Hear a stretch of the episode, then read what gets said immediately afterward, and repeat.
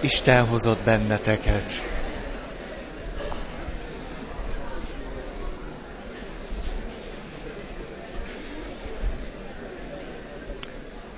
Az a benyomásom rólatok, ahogy megérkeztem, és úgy hallgattalak titeket, hogy persze elég sokan vagyunk, tehát relatív a csönd, de hogy ma olyan csöndesek vagytok.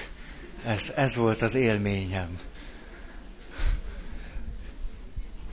Sok mindenre készültem, fogalmam sincs, hogy mire lesz majd idő. A csúcs élményekről beszélünk, mint alapvető önazonosság tapasztalatokról.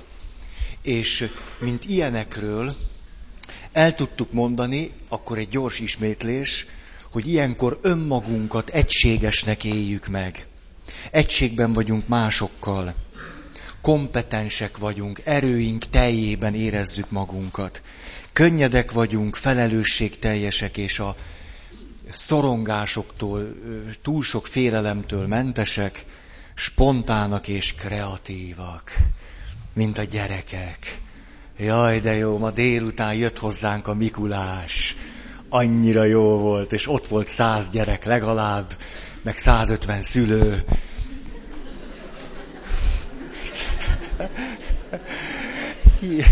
Nem úgy, hogy másfél mindenkihez, nem úgy, hanem már csak apuka dolgozott, ezért az anyuka jött el. Sőt, voltak olyan anyukák is, akik dolgoztak ott, az apuka jött el, és voltak, ahol mind a két szülő dolgozott, akkor ott mi történhetett? A nagymama jött el. És a gyerekek hallatlan aranyosak.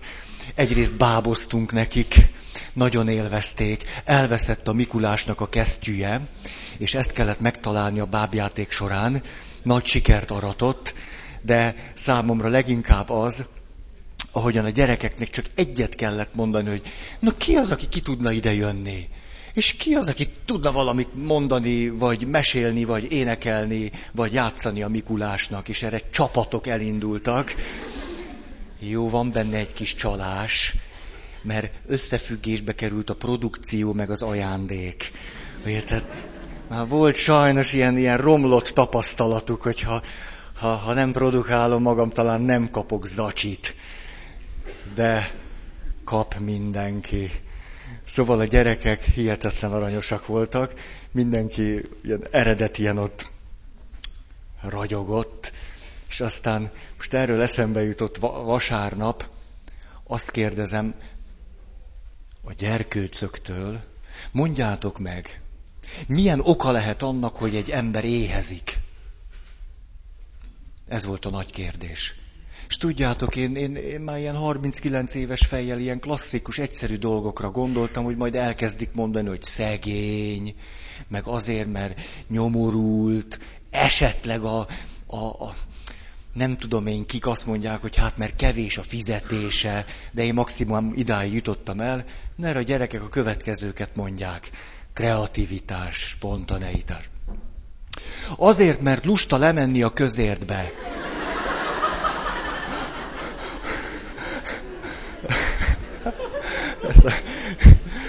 Hát, de nem ez volt a csúcs. Azt mondja kisfiú. Azért, mert késő este van és bezárt a bank. Hát, már fény évekre vagyok a mai gyerekektől. Ez döbbenetes. Tehát mi lesz húsz év múlva? Szóval kreativitás, spontaneitás. Kilenc. Egyéniségnek éljük meg magunkat. Hát még ha nem is vagyunk azok. De olyan jó néha így gondolni. Aztán itt és most élményünk van. Belső törvényünk szerint tudunk létezni, nem küzdünk az örömért, főleg nem az élvezetért. Kicsit költőiek, misztikusok, romantikusok és profétaiak vagyunk. Befejezetnek és maradondónak éljük meg magunkat. És akkor jön az utolsó két szempont. Játékosság. Ilyenkor valahogy játékostak éljük meg magunkat azt mondja Maslow, hogy belülről is, tehát elkezdjük élvezni, mint a gyerekek az életet, És az egésznek van valahogy egy szent játék jellege. És a másik pedig, hogy ezt kívülről is lehet látni. Hogyha valaki ö, ilyen értelemben szeret élni, és élvezi a pillanatot, amiben itt és most van, ez kívülről is látnivaló. És ilyenkor valahogy az ember fiának vagy lányának még jó humora is támad. Igen ám, de eszembe jutott Rozsé Sütz, aki azt mondja, és itt két dolgot nagyon fontos, hogy megkülönböztessünk, van egy igazi, jóízű humor. Az a fajta derű, ami az emberből egyszer csak jön, és senkit se sért. Végképp nem bánt senkit, egyáltalán nem nevet senkin. Nincs benne semmi támadó él, senkinek a kárára nincsen. Egyszerűen csak valahogy ilyen nagyon, valami nagyon derűset hoz. És ezzel szemben pedig van az a humor, ami mindig egy kicsit a másik kárára van. És erről most olvasok nektek egy történetet. Rőrig Géza, a Rebbe tollatépet papagája című művéből. Elég ütős, szép lelkek ne hallgassák. Azt mondja, a nevetésről. Van egy viccem, mondta Ávi Melek, a Vilnói Jiddis Színház nyugalmazott humoristája. Miért fél komfortos errefelé a zsidó? Mert az egyikbe csak villanyt, a másikba meg csak gázt vezetnek. Ávi ontotta az ilyen és ehhez hasonló vicceket. Miért imádkoznak térdelve a krakkói szerzetesek? hogy ne lássanak minket az ablakból. Néha szórakoztatta, néha viszont fárasztotta a társaságot ez a vicc özön. Egyszer aztán rebbe kifakadt. Ez a nevetés olyan, mint a hányás. Ugyan azokat az izmokat veszi igénybe, és ugyanúgy csak az a célja, hogy mielőbb eltávolítsa belőlünk azt az erőt adó nehezebb tartalmat.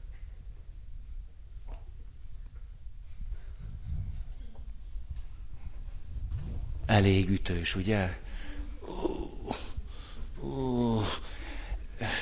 Kíváncsi leszek, mikor fogtok legközelebb derülni valamin.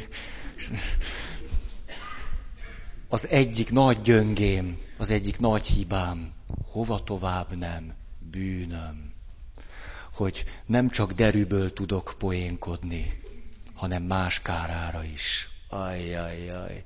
Most megpróbálom visszaidézni, mikor volt az utolsó ilyen alkalom.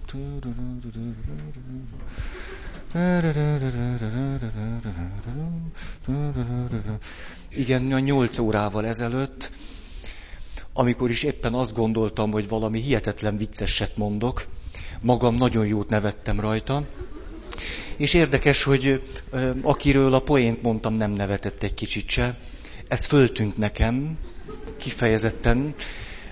Az első ösztönös gondolatom az volt, hogy milyen fapofa, egy ilyen jó poénon nem röhög. Hát aztán utána kezdett az érzés a gyomor felé kúszni. Na Feri, jó van. Már idézőjelben. Sikerült megint adnod egy pofont magadnak. Sajnos gimnazista koromban művészi szintre vittem az olyan poénkodást, ami a másik kárára van. Mm. És nem gyógyultam még ki belőle. Amikor az ember átéli ezt a játékosságot vagy derűt, akkor ennek ez pont az ellentéte. Rozsé Sütz a szerzetesi szabályzatban azt írja, a másik kárán való élcelődés és humorizálás a közösség egyik legnagyobb rákfenéje. Egyáltalán nem fakad belőle béke, meg összetartozás, hanem inkább széthúzás. Ezért kérem a testvéreket, mondja a tezéi közösség alapítója, ne ragadtassák magukat ilyen viccelődésre. Én ezt évente egyszer el szoktam olvasni. Még mindig fáj. Viszont amikor eltaláljuk, mert ebben a létállapotban eszünk ágába sincs máson nevetni, akkor viszont, így mondja Maslow, diadalmasan gyermekien érettek vagyunk. És akkor hozzátesz még valamit, hogy valahogy egyszerre vagyunk érettek és gyermekiek. És ez a humor, ez másokat is felszabadít. És akkor mond egy szép mondatot. Derűt kölcsönöz, mint a megoldhatatlan problémára adott egyik választ. Hogy a derű egy megoldhatatlan problémára adható lehetséges válasz. Hm. És akkor jöjjön egy szép történet.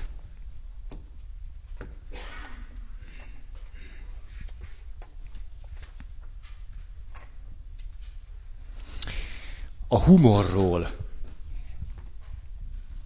A mester a hajóról a vizet nézve egy délután így szólt tanítványához.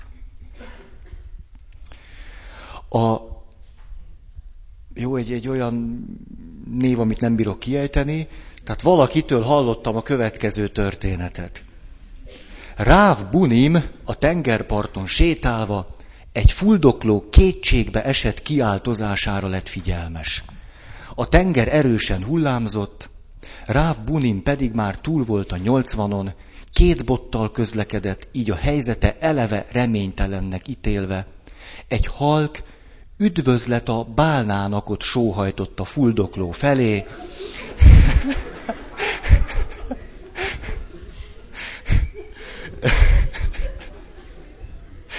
Hát szerintem ez jó. Na mindegy. Látom, még ne, nem oldódtatok föl az előző után. Na szóval, tehát, ismétlem, jó, hát ha, hát ha beljebb megy.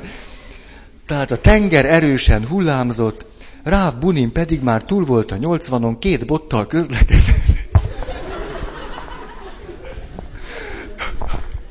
Ja, igen, két bottal közlekedett. Így a helyzetet eleve reménytelennek ítélvén, egy halk üdvözlet a bálnának ott sóhajtott a fuldokló felé, mire az valahogy meghalván e szót, egy pillanatra abba hagyta a kiáltozást és fölnevetett.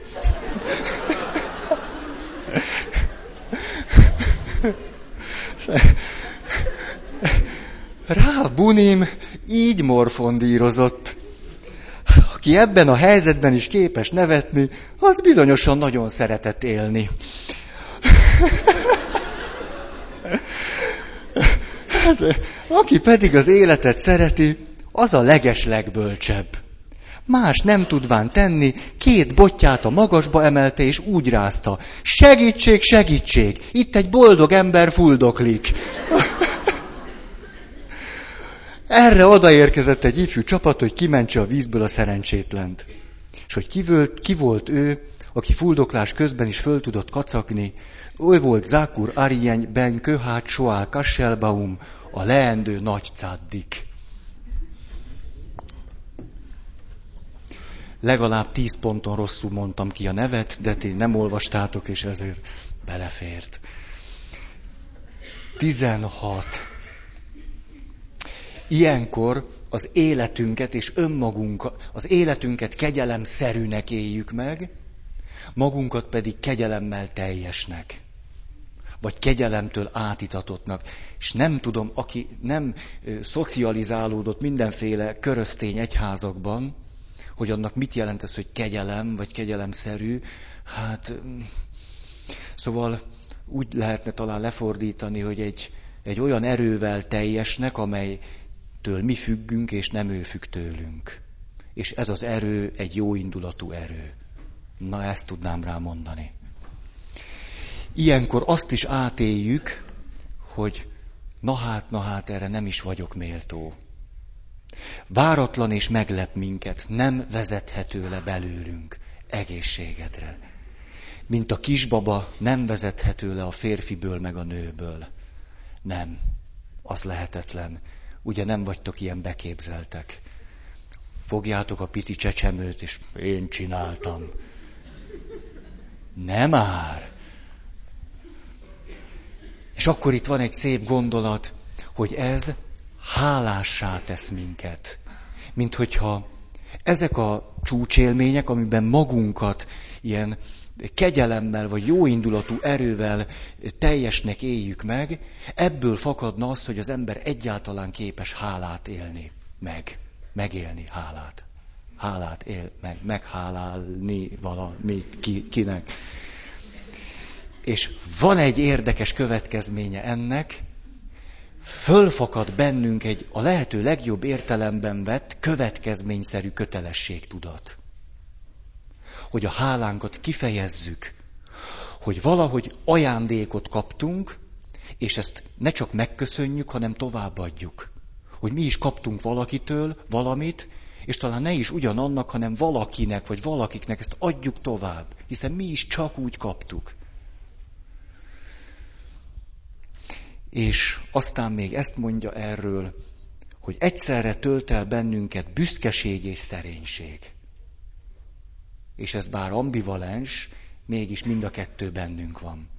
Egy kedves ismerősömmel beszélgettem, azt mondta, szóljatok, ha mondtam múltkor, hogy Indiában járt, ott töltött több hónapot, és ott tapasztalt azt a hihetetlen szegénységet, ami ez a mi koldusaink, hát szóval dúsgazdag embernek tűnnek. Nem meséltem erről? Nem? És azt mondja, hogy viszont ő Indiában szegény embert nem látott úgy közlekedni, mint ahogy Magyarországon. Hogy Indiában a legnyomorultabb ember is egyenes gerincel jár. Hogy lehet egyszerre szegény valaki és büszke. Azt mondta, az egyik legnagyobb élmény, az a negatív élmény, az a végtelen nyomor, és az ehhez kapcsolódó másik nagy élmény az a büszkeség ahogyan ebben a szegénységben emberek képesek lenni. Azt mondja, hogy egy külön kasztot alkotnak azok az európaiak, akik jártak Indiában. Hogyha valaki Indiából megérkezik, akkor nem tud úgy élménybeszámolót tartani, mint hogyha a világ bármely más pontjáról jött volna haza. Egyszerűen nem tudjuk a diákat önfeledten vetítgetni, hogy nézd, itt is voltam, és ott is voltam, és ez a templom, és az a izé. Mert egyszerűen az a nyomor, ami ott körülveszi az embert, az nem hagy nekünk nyugtot. De közben ott van a tartás. És azt mondja, találkozott valakivel, azt kérdezte tőle, hogy, hogy maga honnan jött. Hát, Magyarországról. Magyarország. És mondja csak, van magának háza? Szóval van. És annak a háznak van teteje? Van. És van négy fala? Van. Ajtaja, meg ablaka is van? Van. Hát maga akkor egy gazdag ember. Szóval ez volt a tizenhatodik pont. Kegyelemszerűnek éljük meg magunkat, meg az életünket. És most akkor egy történet, utána hosszú ideig nem fogok haszit történetet mondani.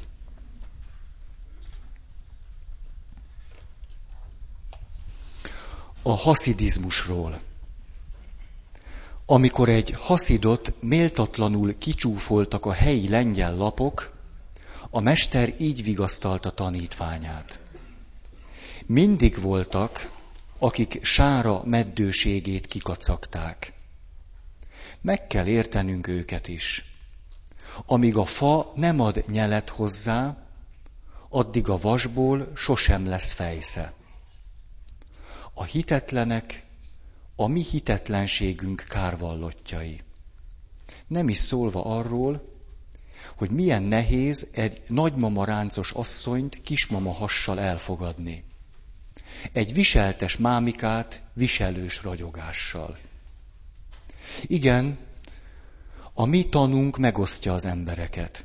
A haszidizmus olyan, mint egy kormos üvegcserép. Aki csak a szeme elé tartja, az még annyit se lát, mint eddig. Kevesen képesek a nap felé fordulni, és meglátni vele azt, amit még sohasem láttak.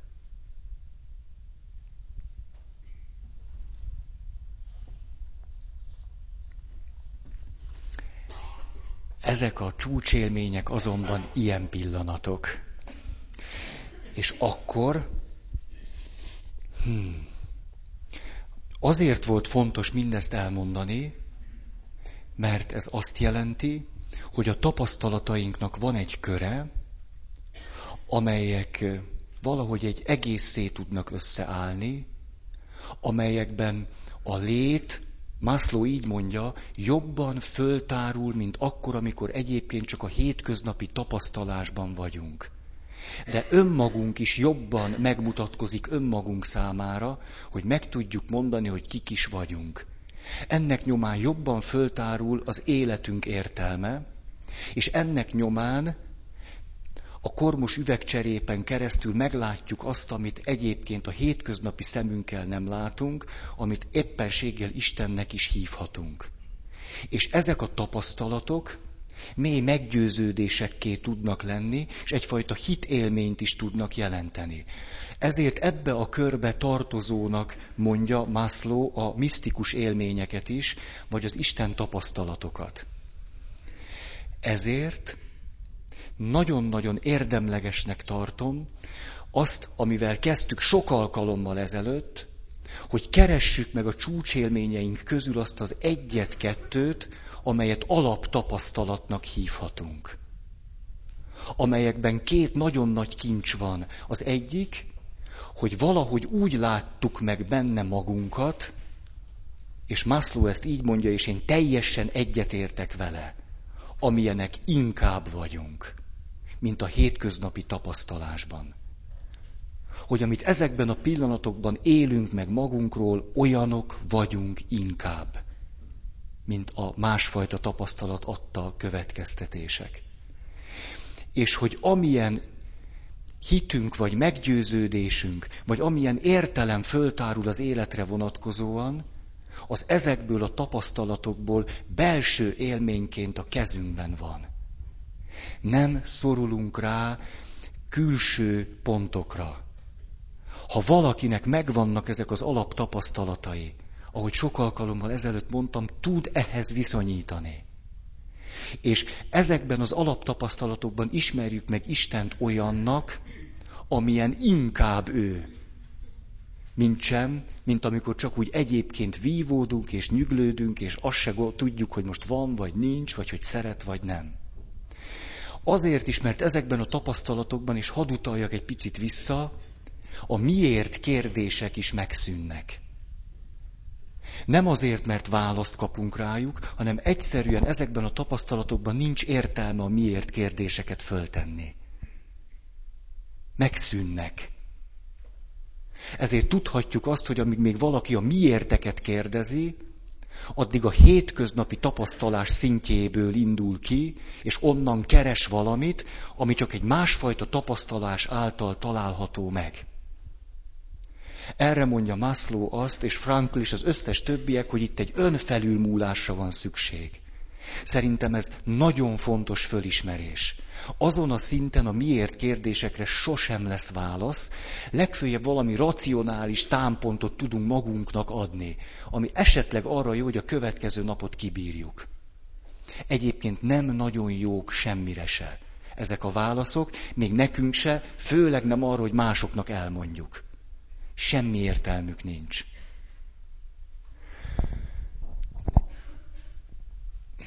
Hát ha szabad ezt a szót mondanom, gyógyító ereje és terápiás haszna van annak, amiről eddig beszéltünk. Mert képesek lehetünk saját magunkra ezekből a tapasztalatokból kiindulva gondolni. És itt van az ember szabad döntése, hogy eldönthetem azt, hogy ebből a tapasztalatból kívánom-e magamat, az életet és az Istent látni, vagy nem. Teljesen önkényes, hogy ezt a hétköznapi primitív, ö, na jó, ez már nem, nem primitív, hétköznapi ö, olyan, amilyen tapasztalatot tartom-e igaznak, vagy éppen a csúcsélményben lévőt. Miért? Ki fogja eldönteni? Szerintem csak te. Hát miért döntenék akkor másképpen, ha dönthetek ebbe az irányba is. Na ezt most befejezni, ilyen nagyon rábeszélő só, vagy mi már most. Már... Mászló egy helyen azt mondja, minél inkább akarunk segíteni valakinek, annál inkább válunk arra mi alkalmatlanná. Úgyhogy ennek jegyében befogtam a szám, és hmm, hmm, elmondok nektek egy élményt. Jó. Valahogy jól le fogja zárni ezt. Jött hozzám valaki, korotokbeli.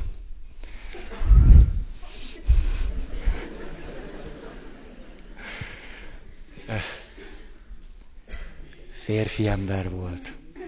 Nő, férfi, nő, nő, férfi. Tehát férfi volt. Azt mondja, jöttem karácsonyi gyónni. Ez jó hír.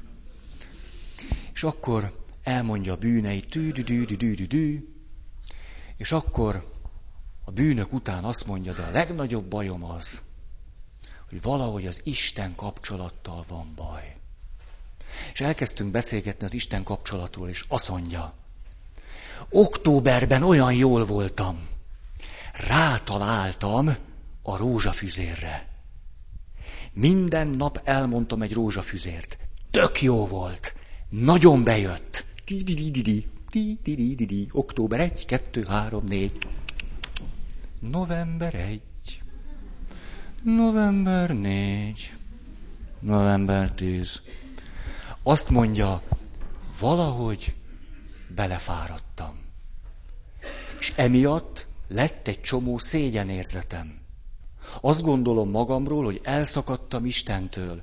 Már hetek óta nem imádkozom. Teljesen méltatlannak tartom magam.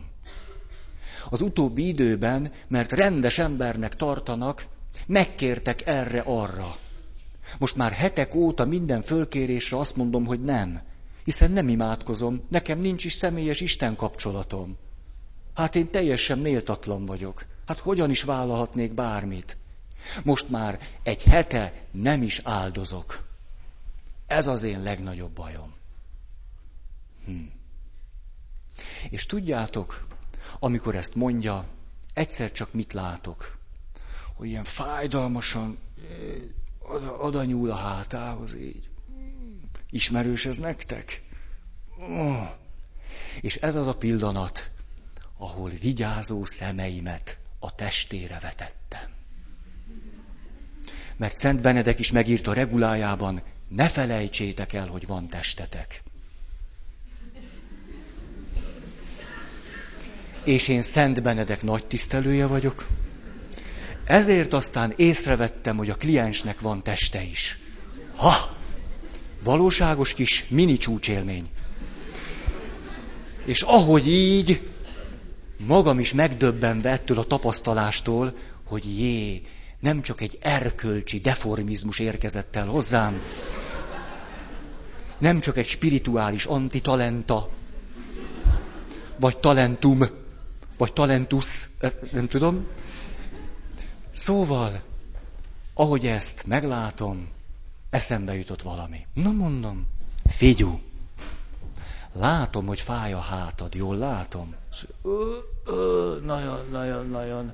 Sikerült, még, amikor bejött, még így ült. Mire eljutottunk a feloldozásig, nagyon sikeres folyamat volt.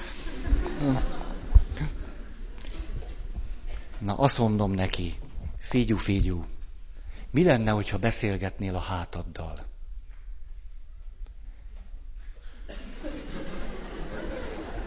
Jaj, hol van a kreativitásotok? Jaj, ne legyetek ennyire... Szóval, azt ajánlottam neki, beszél a hátaddal. Van kedved hozzá? Azt mondta, van. Azt kérdeztem tőle. Kérdezd meg a hátadat, hol fáj legjobban. Itt, fönn, nyak alatt, így be van. Kérdezd meg tőle, hogy mit szeretne. Mire lenne szüksége annak a pontnak ott a nyakad vége felé? Hm. Szeretne, szeretne ellazulni. Oké. Okay. Kérdezd meg tőle, hogy hogy szeretné. Azt mondja, hát azt, hogy így húzzam ki magam. és hogy kihúzom magam, akkor ez valahogy úgy, úgy ellazul. Na, próbáld ki. Jó, így neki, kérdezz meg tőle. Szóval, hát neki jó, de az egész hátamnak nem. Jó, hát nem kell rögtön elsőre megtalálni a megoldást. Hát akkor kérdezz tovább, hogy mi lenne neki jó. Ez nem jött be. Semmi baj. Nekem is fáj a hátam már mióta itt beszélgetünk. Azt mondja, hát tulajdonképpen elég lenne, hogyha így a két vállamot így hátra húzná. Oh, jaj, de jó esik. Megcsinálja? Kérdezd meg attól a ponttól, hogy jó-e neki. Szóval, hát jó neki, de azért sokáig így nem fogom bírni. Hát, három a magyar igazság. Kérdezd meg tőle, hogy mit szeretne. Erre azt mondja, én azt hiszem, hogy a hátam szeretne lefeküdni. Aha. Hát. Hm. És erre a következőt mondja, de tudod, most eszembe jutott egy keresztény ének. Elnyugodni benned, csendes tisztató. Hát igaz, hogy temetésekor szoktuk énekelni. Hát azért mégiscsak, de most nem az számít, hanem hogy elnyugodni benned, Krisztusra vonatkozik, csendes tisztató. Én azt hiszem, hogy a hátamnak ez kéne. És utána azt mondja, hogy most bénán, bénán adom elő. És a bénán adom elő. Ne. Szóval, de ez egy fontos történet, ez egy fontos történet, ne csináljátok.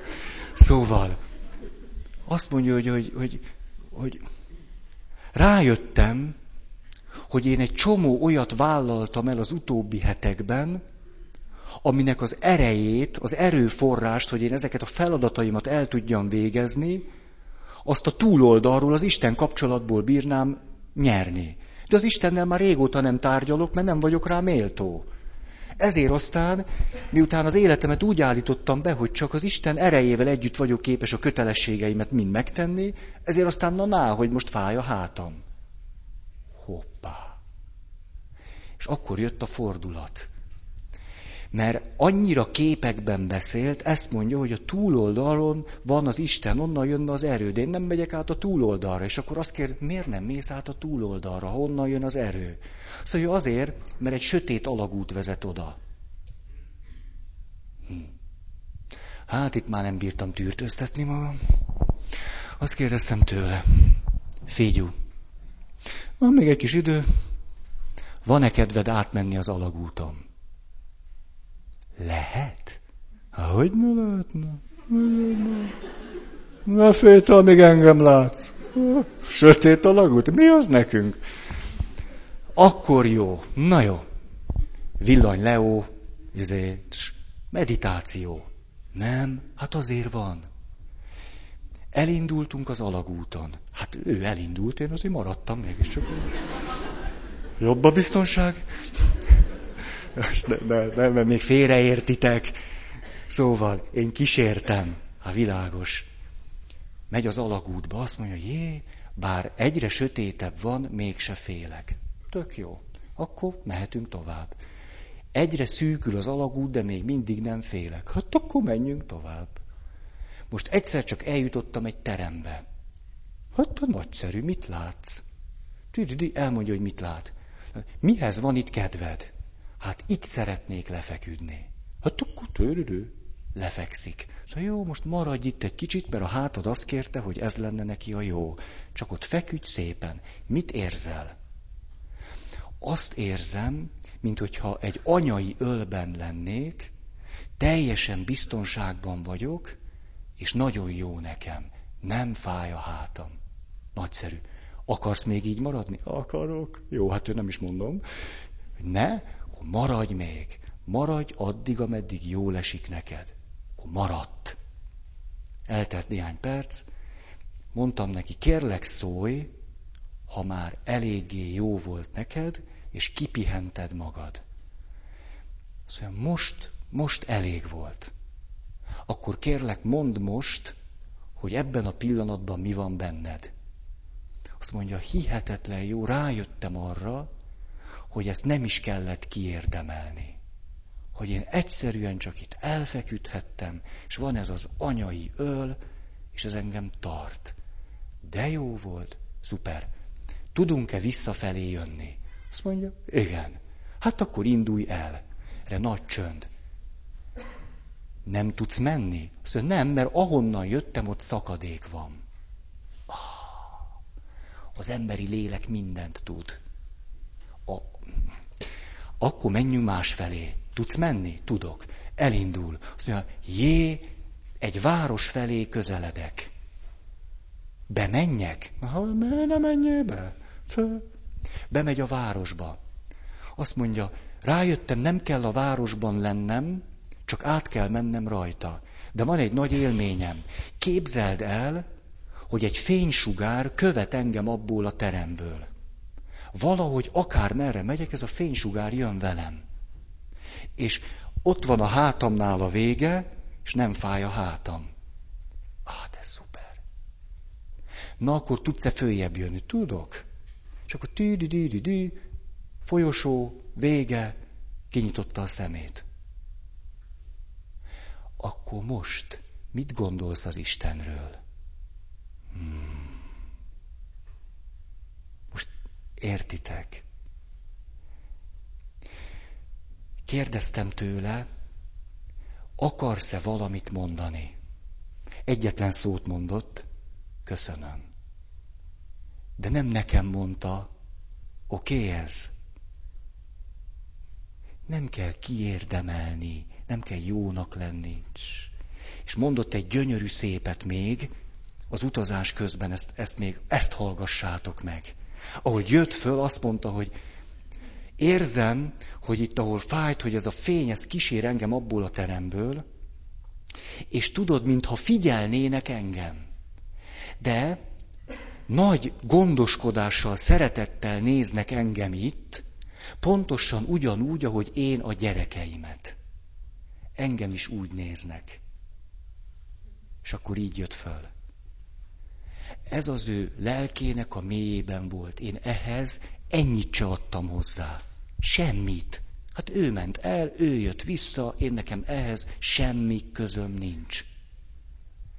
De eljön valaki, aki hetek óta ebben a hétköznapi tapasztalásában gondolja magáról azt, hogy méltatlan, Istenről azt, hogy őt nem szereti, hogy nem lehet vele találkozni, nem szabad neki áldoznia, hogy ő egy senki. És utána elég csak egy picit befelé menni ott, ahol ez a tapasztalás adva van. Mert egyébként ez a tapasztalás meglephet bennünket, miközben ennek a tapasztalásnak a helye itt van bennünk, és mindig rendelkezésre áll. Mindig. Mit szóltok? Mindig. Csak meg kell egy kicsit állni, meg lefelé menni, meg befelé, meg ilyesmi. Hogy ez mindig ott van. Hm. Ezt akartam nektek elmondani.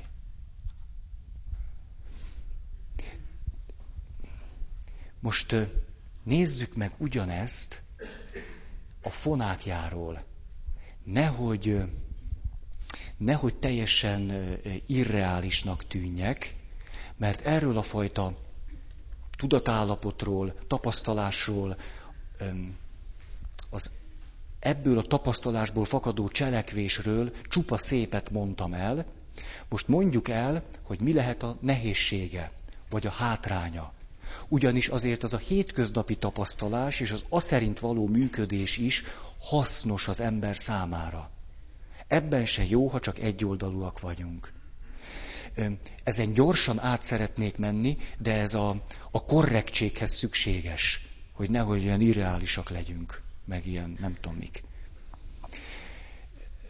Ez kilenc pont, és a kilenc, gyorsan fogom mondani, a kilencedik pont végén el fogunk jutni egy nagyon izgalmas fölismerésig.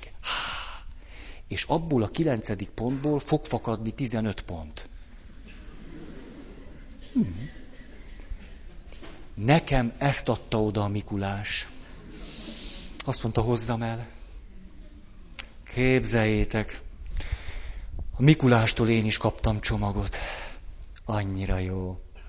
És arra gondoltam, jöttem el a templomból, hogy a csodába van, hogy a Mikulás nekem is adott csomagot. Nem az, hogy megérdemlem, nem, na, na, hogy megérdemlem. Hanem hát, hogy, hogy hát olyan jó, hogy rám is gondolt. Direkt odajött hozzám.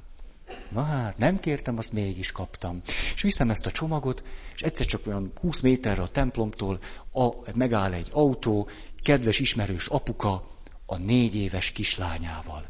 A négy éves kislány sír, de nagyon. Az apuka azt mondja nekem, látszik, hogy lefutott már egy-két kört a kislányával. Feri, most értünk ide. Ugye elment már a Mikulás kislány, hát az, azt az arcot látnotok kellett volna. Értitek, hogy, hogy egy órán keresztül jön a csúcsforgalomban az apukájával, izgul, hogy elérje a Mikulást, és éljövök vele szembe. Hát ez tényleg egy sok élmény. És áll az a kislány, ilyen szemébe húzott sapka, szeme nincs is, csak ilyen könyv, két ilyen, ilyen könypúp, ilyen az apuka meg annyira ki van purcanva, hogy nekem kezd el, kezdi ott most, képzeld, hogy ilyen csúcsok, meg olyan, mert teljesen az apuka jobban ki volt készülve, mint a kislánya.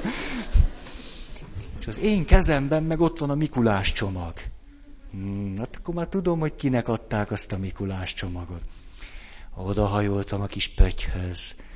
Azt mondtam neki, te képzeld el, hogy mikor elment innen a Mikulás, akkor odajött hozzám, és a lelkemre kötötte, hogy ő tudja, lesz egy kislány, aki el fog késni. Mert az apukájával nagy dugóba fognak kerülni. Ő már sajnos nem tudja megvárni a Mikulá, vagyis a kislányt.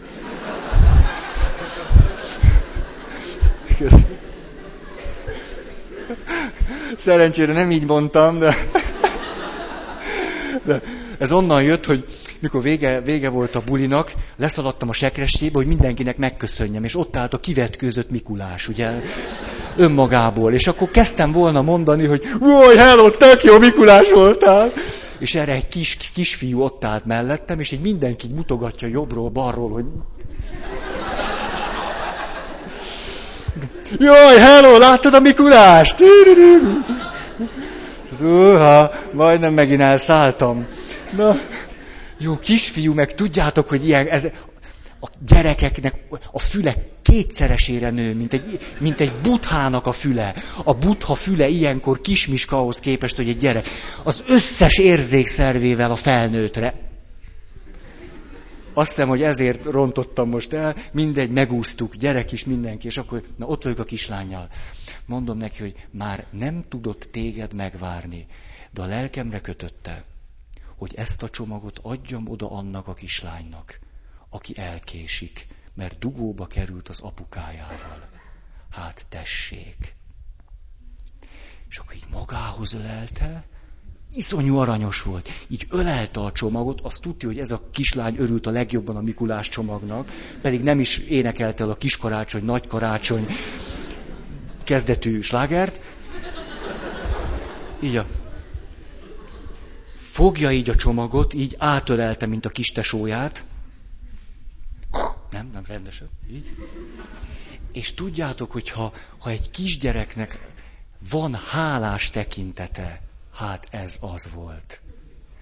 Olyan hálával nézett rám, hát szóval, nekem olyan jó napom van, tehát ti lehettek már akármilyenek. Tehát bármit kibírok ma. Tehát ez a kislány, hát szóval, na jó. Nézzük a, a fonákját. Ha valaki nagyon ebben a létmódban él, akkor azzal a veszéllyel nézzen szembe, hogy ez a cselekvést adott esetben határozatlanná vagy lehetetlenné teheti. Mert ez inkább egy szemlélődő létforma, nem annyira cselekvő. Ráadásul, miután itt nincs összehasonlítás, nincs ítélkezés, nincs megkülönböztetés. Tehát mindaz, ami a, a hétköznapi okosságnak a része, az itt nem nagyon kerül elő. Ezért adott esetben az ember egyszerűen, most nagyon kisarkítva, szinte cselekvés képtelenné lehet. Egyszerűen csak ül, jól megy dolga, vagy jól van dolga, és nem is tudja, hogy mit kéne csinálni, vagy tenni. Az ugyanaz, csak a csinálást nagyon sokszor mondtam. Azt mondja Maslow, hogy bizony az embernek néha rendőrnek is kell lenni. Hm. Muszáj. Legyünk néha orvosok, néha rendőrök. Valahogy az élethez mind a két szakma hozzá tartozik. Kettő. Ilyenkor az a veszély is fenyeget, hogy kevésbé leszünk felelősségteljesek mások megsegítésében. Lásd India. Tehát India a csúcsélmény hazája. Úgy manapság. Tehát ott aztán nem véletlen, hogy, hogy látszólag egy hatalmas részvétlenség, az együttérzésnek ilyen megrendítő hiánya tűnik egy nyugati szemében, akkor, hogyha ha látja azt a nyomort. Az más kérdés, hogy ők nem így élik meg. Mert nem csak a gazdag ember, hanem a nyomorban élő is ebben a létállapotban szeret időzni. Most persze nagyon idealizáltam ezt a kérdést. Azt hiszem, hogy én is tudok ebben a létállapotban lenni. Legalábbis egy kedves néninél biztos, hogy gyakrabban vagyok benne, aki a következőt mondja nekem. Egyszer jött, azt mondta Feri, szeretnék veled beszélni. Hm, rosszat sejtettem.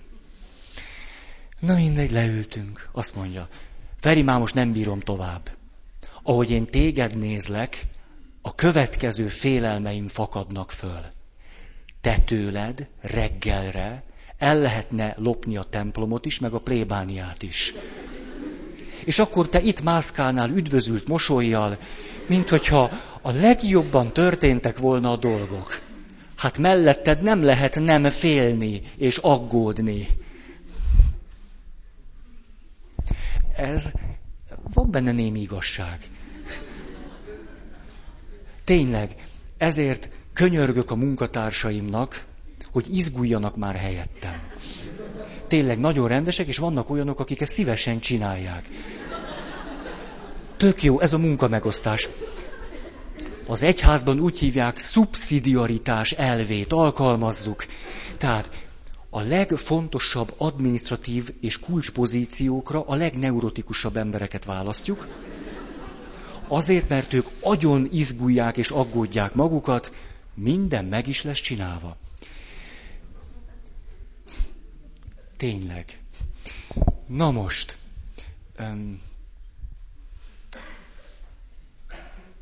a képviselőtestületbe is érdemes olyanokat meghívni, akik aggodalmasok, félősek, akik kevésbé vannak ebben a létállapotban.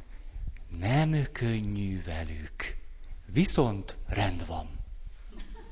Nem úgy, mint az én szobámban. Ezt a legkomolyabban mondom nektek, nem látom a mocskot a szobámban.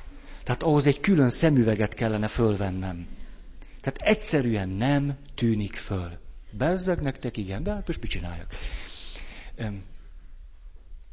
Na, szóval felelőtlenné tehet ez bennünket.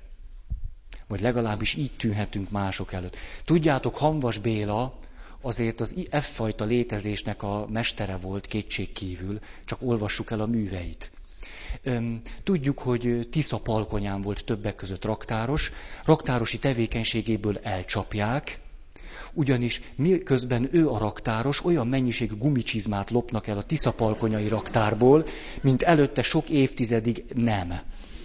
Ő néhány év alatt képes ezt a normát sok száz százalékra emelni, az ötvenes évek közepén járunk, úgyhogy megfosztják őt raktárosi állásától, ő pedig ezt a következő mondattal, nem is tudom mi, nem tudom, tehát ezt fejezzétek be, mert én most így béna vagyok, azt mondja, ha, én azért az életművemet akkor az árokparton is megírom. Tehát gumicsizma, raktár, tiszapalkonya, kommunizmus, diktatúra, mit neki? Belső világ, életmű. Három. Adott esetben fatalizmushoz vezethet. Minden jól van, ahogy van. Azért nem irigylem azokat a kisgyerekeket, akiknek kritikátlanul ilyen szüleik vannak. Hát azért a gyerekkel egy kicsit kő, kőtörődni, tehát nem mondhatjuk azt, hogy jaj, mit, menj egy csúcs, meditáljunk, kisfiam, ne aggódjál. De hát azért mégiscsak, hát a gyerekünket ne belső utaztassuk, hanem vigyük el a libegőre, meg a játszótérre, meg vidámpark, meg egyéb. Mert majd, mikor már elég, elég kipurcan tőlünk, majd akkor megy el, a belső utazik. A, van egy postás bácsi, jó, jó pofa dialógusban vagyunk, jön mindig, csontateista. Nagyon. Olyan. És mindig, mikor kedden az irodán vagyok, akkor mindig találkozunk, mert akkor úgy, úgy jár a kocsiával, fordja van, bocsánatos bűn. A, szóval jön, mondja, jó napot!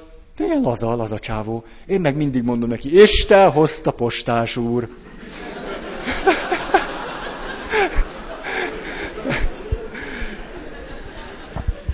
Nincs olyan alkalom, hogy nem mondja, magam jöttem.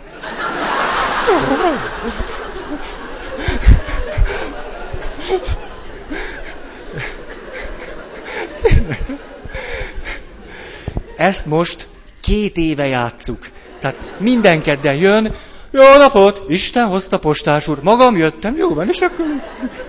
Tehát ez egy ilyen koreografa, fácia, negra, villanegra, nem a pálca zársz, egy, egy ilyen... Négy.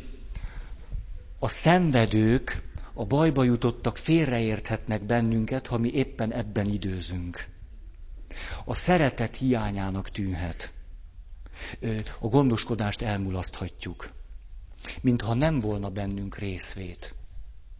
Jó, ezt már eleget ragoztam. Öt. A tanításnak és a segítésnek a hiányát róhatják föl nekünk. Hát ez jó. Tegnap egy kis angyal reggel a Roráte misén azt sukta a fülembe, figyelj Feri, ne dumálj sokat. Hagyd, hagyd találják ki, hogy mi a mondani valója a mai evangéliumnak. És erre kiálltam, mondtam három mondatot, majd eljöttem. Teljes dermedtség a templomban, Később odajött hozzám egyházkészségünk egyik illusztris tagja, azt mondta, Feri, jól kitoltál velem, a beszéd alatt akartam szundikálni.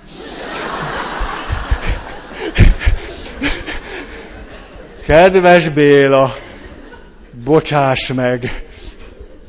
Valahogy ihletet kaptam, hogy a mai evangéliumot nem magyarázzam meg. Ti is azért jöttetek, nem, hogy rájöjjetek. Na, így, így telik a nap, délután hittanóra. 16 éves társaság, ők is járnak rorátére. Minden hittanórát azzal kezdünk, ezt már meséltem, na, van-e nektek valamilyen témátok? Mert nekem mindig van. De az kevésbé fontos, mint a tiétek. Mondjatok témát. Hittan téma másodlagos, a te témád elsődleges. Ha van téma, arról beszélünk. Atya, ott voltunk reggel a misén. Mit mondtál? Mi, mi, mi volt ennek a misének? Az... Nem értjük. Óriási megvilágosodás élményem lett. Most képzeljétek el, hogy ott állok nap mint nap a misén, megmagyarázom az evangéliumot. Hát az ritka csoda, hogy még egy nap múlva is valaki asszon rágódjon, hogy mi volt ennek az evangéliumnak a mondani valója. Én meg tegnap a kisangyal inspirációjára, hoppá, egy napon keresztül azok a briganti 16 évesek ezen vívódtak, hogy mi ennek az evangéliumnak a magyarázata. De jó, nem? arra gondoltam, hogy minden második beszédemet így alakítanám. Tulajdonképpen energiatakarékos, nagyon modern. Ezt onnan mondtam, hogy hogyha ilyen létmódban vagyunk, épp egy angyallal társalgunk, akkor elfelejtkezhetünk a tanításról, ami adott esetben meg dolgunk. Hat. Túl nagy tolerancia jellemezhet minket. Mintha nekünk minden mindegy volna. Úgy is jó, úgy is jó. Itt hadd hozzam Buthát, akit már ebből az összefüggésből többször emlegettem, hogy Butha, amikor megvilágosodott és fölment a nagy nirvanába, akkor ott elgondolkozott rajta, hogy most megőrizze magának ezt, vagy visszajöjjön. És akkor azt mondta, visszajövök. Hmm. Ez tulajdonképpen annak a szimbolikus története, hogy nem maradt mindig abban a létállapotban, hanem néha visszajött, hogy lássa úgy is a világot, ahogy a hétköznapi ember szokta. De akkor, amikor azt úgy látja, azért az mégse annyira boldogító, mint a nirvanában jól lenni. Tehát túl nagy tolerancia.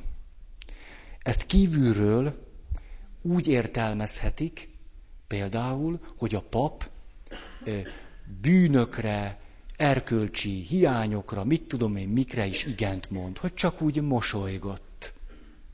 Hogy elmondta, hogy így ölte meg, úgy szúrta le, és a pap meg csak úgy derűsen nézte. Félreérthető.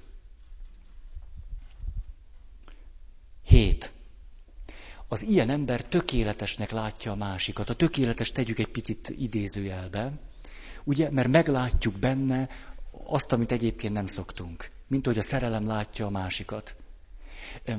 Nagy tévedéseink lehetnek ilyenkor, hogy egy olyan valakit is magunkhoz illőnek tarthatunk, akihez egyáltalán nem passzolunk. De hogyha fél éven belül 21 évesen gyorsan házasságot kötünk, ez nem derül ki. Hmm. Az nehéz, nehéz szerzet, mikor valaki ilyen létállapotban valakit valamilyennek lát, majd rájön, mikor már házas, hogy nem olyan. Ezért én szoktam egy kicsit, mióta ismeritek egymást? Három év. Kevés. Kevés. Fél év múlva gyertek vissza. Nagyon szoktak szeretni. Tényleg ezt már sokszor mondtam nektek. Egy év alatt esélye sincs. Egy év alatt, hölgyem már, hölgyem már. Az más, hogyha valaki idősebb. Az a kivételekhez szokott tartozni. Mert ott ő már átment egy csomó mindenen lehet a személyisége érettebb, miközben szerelmes, aközben is azért néha tud józan lenni. Egy kicsit. Nem. Nem. Valaki azt mondja, hogy nem. Csak óvatosan azzal a szerelemmel. Nem csak tökéletesnek láthatjuk a másikat, hanem, és itt is lehet egy nagy nehézségünk, hogy a másik ebben a látásban azt gondolhatja, hogy mi elvárjuk tőle, hogy olyan legyen, amilyennek látjuk. Ez nagyon terhes tud lenni, iszonyú izé, hogy mikor te szerelmesen áradozol a másikról, hogy milyen jó fejnek látod, és ő kezd egy kicsit aggódni, hogy te jó, én most akkor próbáljak meg ilyen lenni. Ne, tehát most mondom, hogy nem érdemes. De teljesen hiába való. Egy kicsit érdemes jobbnak lenni, de hogy nagyon. Úgyse megy. No. Nyolc. Túlzott érzékenység a szépségre. Eléggé esztétikai látásmódhoz igazodó az eféle látásmód, szépnek látunk akármit, emlékeztek? A rákos sejtek a, mit tudom én mi alatt, a tárgy lencse alatt. Úgy hívják? Tárgylemez. Tárgylemez. És hogy hívják azt a picit, amit ráraknak? fedőlemez. Tehát, mint a tárgyle, tárgylemez és a fedőlemez közötti rákos sejt. Az ember ezt is képes szépnek látni ebben a létállapotban, mondja Maslow. És az, hogy a létezést ilyen esztétikai módon látjuk, adott esetben kevésbé erkölcsi szempontból, ebből sok bonyodalom tud származni. A, hát most egy megrendítő közlést fogok tenni. Tenni. Mikor Párizsban jártam, keltem, akkor egyik kedvenc elfoglaltságom az volt, hogy a plakátokat néztem. Nagyon sok érdekes, tök jó plakát. Az egyik a plakátokat néztem nagyon szívesen, a másik az erkélyeknek a rácsait. Hihetetlen az a gazdagság. Ha tudnék rajzolni, éveket élnék Párizsban, és csak a rácsokat rajzolnám. Tök jó lenne. Igazi meditáció lenne, de nem tudok rajzolni, azért inkább nem. Szóval nézegettem a plakátokat. És éppen egy ilyen, egy ilyen létállapotban leledzek, és látok egy plakátot, két nő csókolózik. Leültem egy padra, tőle, nem háttal, nézem őket.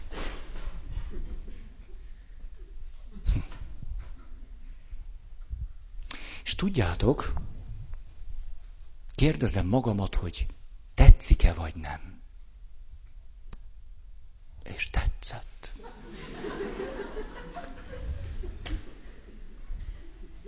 Egyszerűen szépnek tűnt. Hát most mit csináljak? A pap próbált szólni. Te Feri, ilyet nem lehet. Nem szép. Nem szép. Csúnya. Csúnya, csúnya, csúnya. Menj oda, és a direkt ilyen helyzetekre előkészített vastag filctollal.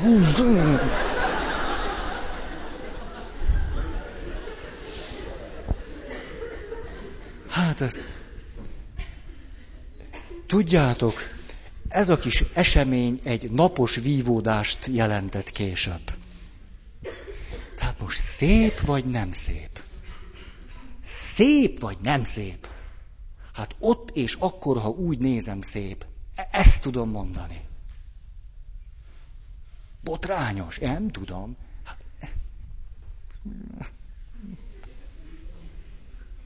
Jó, na, erre persze a teológia a maga erkölcsi megközelítésével azt mondja, na, akkor jó van, egyensúly teremtek. Azt mondja, csak az lehet igazán szép, ami jó, igaz, értékes és erényes. Tehát a teológiai logika szerint csúnya. Ha meg csak nézem, szép. Ezek az élet nagy dilemmái. És most eljutok a kilenchez, és ezt a dilemmát fogom még egy kicsit... Mert ez, azért ez, ez. Főleg így karácsony előtt. Aj, aj, aj. Csúcsélmény és erkölcsiség. Aj, aj, aj, belemászunk. Az első nyolc pontot Mászlótól vettem, a kilencediket én írtam hozzá. A... Nem baj. A... a... Jót választottál. Jó. Nem engem? a csúcs, szóval csúcsélmény és erkölcsiség. Ha nem véletlen mondtam el azt az előző történetet arról a fiatalemberről, aki rózsafüzérezett, és aztán úgy megfájdult a háta. Melyik szót hagytam ki? Jó. Szóval, azért is mondtam el ezt a történetet, mert ha a csúcsélmény kegyelemszerű, ha a csúcsélményben nem mi dolgozunk meg valamiért, és akkor is van, hogyha nem érdemeljük meg. Ha, ha a létezésünknek van egy olyan mélység, amiben nem kell semmit sem megérdemelni, hogy akkor is átélhetjük azt, hogy egy, egy anya, anyai öl, vagy mintha, az, mintha egy anyának az ölében feküdnénk. Ha ez érdem nélkül is van, ha ahogy erkölcsileg tartunk ott, ahol tartunk, vagyunk jók, meg nem annyira, meg igazak, meg nem, meg csúnyák, meg szépek, meg... Szeretlek, Márta. Hitelesnek tűnt? Igen, itt elől igen, jó? Szóval, a, most majdnem leestem. A, szóval, ha ez egy ilyen élmény, akkor úgy tűnik, hogy ebben az élményben adva van egy ős konfliktus, ami egy erkölcsi konfliktus. Hogy ebben a tapasztalatban az életet nem szoktuk erkölcsi szempontból látni. Legalábbis nagyon kevésbé. Azt mondhatjuk, hogy mindenkit jónak látunk, valahogy szépnek és igaznak, hogy nem a bűne felől látjuk őt, hanem az értékes volt a felől. Ha hívő vagyok, akkor azt mondom, hogy megláttam benned Krisztust. De most mindegy, hogy hogy mondjuk. Ilyenkor egyszerűen hiába bűnös a másik, vagy én, ebben a látásban ez az erkölcsi súly nem nagyon jön elő. És itt jönnek azok a mondatok, amiket, szóval amiket örülök, hogy kimondhatok. Most képzeljünk el olyan helyzeteket, amelyekben vagyunk olyanok, amilyenek, jók, rosszak, de most képzeljünk el egy sebzett helyzetet, és benne egy sebzett embert. Amikor mondjuk, tíz éve boldogtalan házasságban vergődsz. Tök mindegy, hogy miért. Te is benne vagy, meg a másik is benne van. Csőstül, hát naná. De mindegy. A lényeg, hogy boldogtalan vagy. Csúcsélményed nem nagyon van. Jól padlót fogtál. És valahogy szeretnél élni. És ebben a nagy hiányban puf, szerelmes leszel a főnöködbe, a beosztottodba, a titkárnődbe, a takarítónénibe, a mit tudom én kibe. Tüdü, tüdü, tüdü. És mit ádég? A mai világban szinte mindenki ilyen. Hát nem olyan nehéz összetalálkozni egy másik emberrel, aki szintén boldogtalan, nem? Ez könnyen megy. És akkor elég a szerelemnek egy kis csipetkéje, és már is egymás nyakába borultatok, és akkor átélhetsz egy csúcs élményt. Na, akkor mi van? Mondjuk ennél egy kicsit tekerjünk rajta, három évig Együtt élsz, miközben házas vagy egy harmadik személlyel, és ott érzed magad úgy boldognak, mint ahogy mondjuk, hogy még egyet tekerlek rajta, a házasságodban soha. És elég reális vagy már ahhoz, hogy tudod, hogy a házasságodban nem is leszel soha így boldog. És csúcs tapasztalatod van, és ez kihat az önazonosságodra, hiszen erről beszéltünk. Ez egy olyan morális konfliktusba sodorja az embert, ami az életnek szerintem akármilyen helyzetekben, mert folyamatosan ilyen helyzetekben vagyunk, minél több hiányunk van, kikerülhetetlen. Az életnek az egyik legkeményebb súlya rajtunk. Ezért van az, ahogyan azt a gyónó egy, egy sok évvel ezelőtt egy asszony mondta nekem, atya, ezt idéztem nektek, de ez egy életre megtanított engem volna. Ha azt mondja, hogy én azt a házasságon kívüli kapcsolatomat itt most gyónjam meg, akkor már itt se vagyok. Mert életem legszebb három éve volt. Maga tőlem ne várja, hogy én azt a három évet meggyónjam. Persze nem eszik olyan forrónak ását.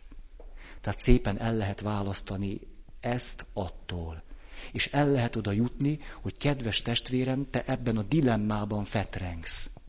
Ugyanis lehet, hogy az önmagadról, vagy az Istenről, vagy a kegyelemről, vagy az élet értelméről való legfontosabb tapasztalat egy erkölcsileg kifogásolható helyzetből származik. Nem lehet? Na, náhogy lehet. Hoppá. Ez egy kőkemény dilemma. Hú, ezt már most háromszor elmondtam, ugye, mintha nem értettétek volna már elsőre is. És én most nem, nem akar, szóval érzem már, hogy el, el se kezdtem már érzem most, hogy el most meg fogom magyarázni, tehát ez szörnyű. A, egy olyan jó mondatot olvastam, valaki azt mondja, a ma emberének az a gyöngéje, hogy ahelyett, hogy megérteni a dolgokat, megmagyarázza őket. Hmm. Tehát lehet, hogy inkább be kéne fogni a szám. Csak akkor jó, egy kicsit befogom, de már nem bírom, igen, igen, és a, szóval, hogy muszáj néhány értelmező mondatot ehhez szólnom. Hogy itt akkor nincs világ vége. Nem, nem kell ragaszkodni a, a, a sebzett szituációhoz, a sebzett magamhoz, ahhoz a, kinek tetszik, kinek nem, mindegy, mondhatjuk így is, hogy ahhoz, a, ahhoz hogy, hogy egy bűnben éltem át egy ilyen tapasztalatot, annak szeretném magamat látni, aki ebben a bűnös helyzetben voltam, akinek ott megéltem magam. Itt penge finom megkülönböztetésekre van szükség. Ezt megtartom, ezt kidobom. Ez jó, ez nem. Ezt igen, ezt nem. Ha valaki ebben az összemosottságban él később, akkor a maga erkölcsi torzulását építgeti. Azért, mert összetéveszti azt a dolgot, hogy a csúcsélményben megláttam valamit, magamat, az Isten, stb., és közben pedig nem kell a torzult helyzethez ragaszkodnom. Pontosan ugyanúgy, ahogy oktalanság azt gondolni, hogy valaki szerelmesen élte át a legszentebb pillanatait, hogy ez csak a szerelemben élhető át. Vagy hogy akkor neki mindig szerelemről szerelemre kell élni. Az azt jelenti, hogy mindig ott kell hagyni két évenként azt a valakit. Tehát nem kell akkor ezt gondolni. Bár csak ezt az emberek megértenék. De nem csodálom, hogy ez a kérdés föl, a, mi, attól függ, hogy kihez megy egy ilyen ember, különböző kérdéseket mond. Ha elmegy a pszichológushoz, akkor azt mondja, hogy ott éreztem magam legjobban. Most ebből lépjek ki. Ha elmegy a filozófushoz, ott azt mondja, ott találtam rá az életem értelmére, most lépjek belőle ki. Ha elmegy a paphoz, neki azt fogja mondani, ott sejtettem meg életemben először, hogy Isten szeret. Most ebből lépjek ki? Ez olyan realitás, amit én egy picit sem akarok senkitől elvitatni. Ez már pedig így van. Kivéve hihetetlenül szerencsés embereket, olyan nincs is. Az nagyon, hát szóval. Ezt akartam volna elmondani, mondhatnék még egy csomó ilyen sztorit. Ugye, de hát ezt ti is tudtok. Ugye egy kicsit élettörténet, ilyesmi. A, emlékszem jól, ahogy filozófia profe... Tényleg. Bár én emlékszem, de lejárt az idő. Nem, most nem. Eldöntöttem, hogy ha ilyen pillanatba kerülök legközelebb, kedves leszek hozzátok filozófia professzor a teológián. Azt mondja, ehhez a témához kapcsolódóan, hogy a jó, az igaz, a szép, az értékes, meg az értelmes, ahogy már ezt hozzátettük, azok kéz a kézben járnak. Különben valami sebzettség van. Azt mondja, tudják, ezt úgy tudnám elmondani maguknak, hogyha egy tolvaj a szakmájának, szakmájának a zseniális mestere, akkor is tolvaj. Tehát csinálhat valamit művészi fokon zseniálisan, a hétköznapi tapaszt, a csúcsélmény alapján azt mondhatjuk erre, hogy zseniális. Ezért ülünk be a Mamutba, Western City Centerbe, a Lurdi házba, a Kamponába, minden mozikba ezért ülünk be, mert akarunk látni egy gaztolvajt, ahogy zseniálisan csinálja. Ti nem élvezitek az ilyen filmeket? Kémes filmek?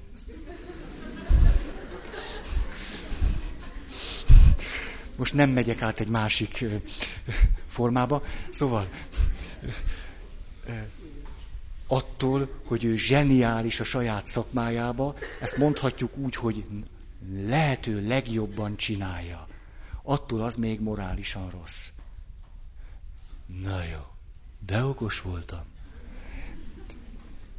Akar-e valaki hirdetni?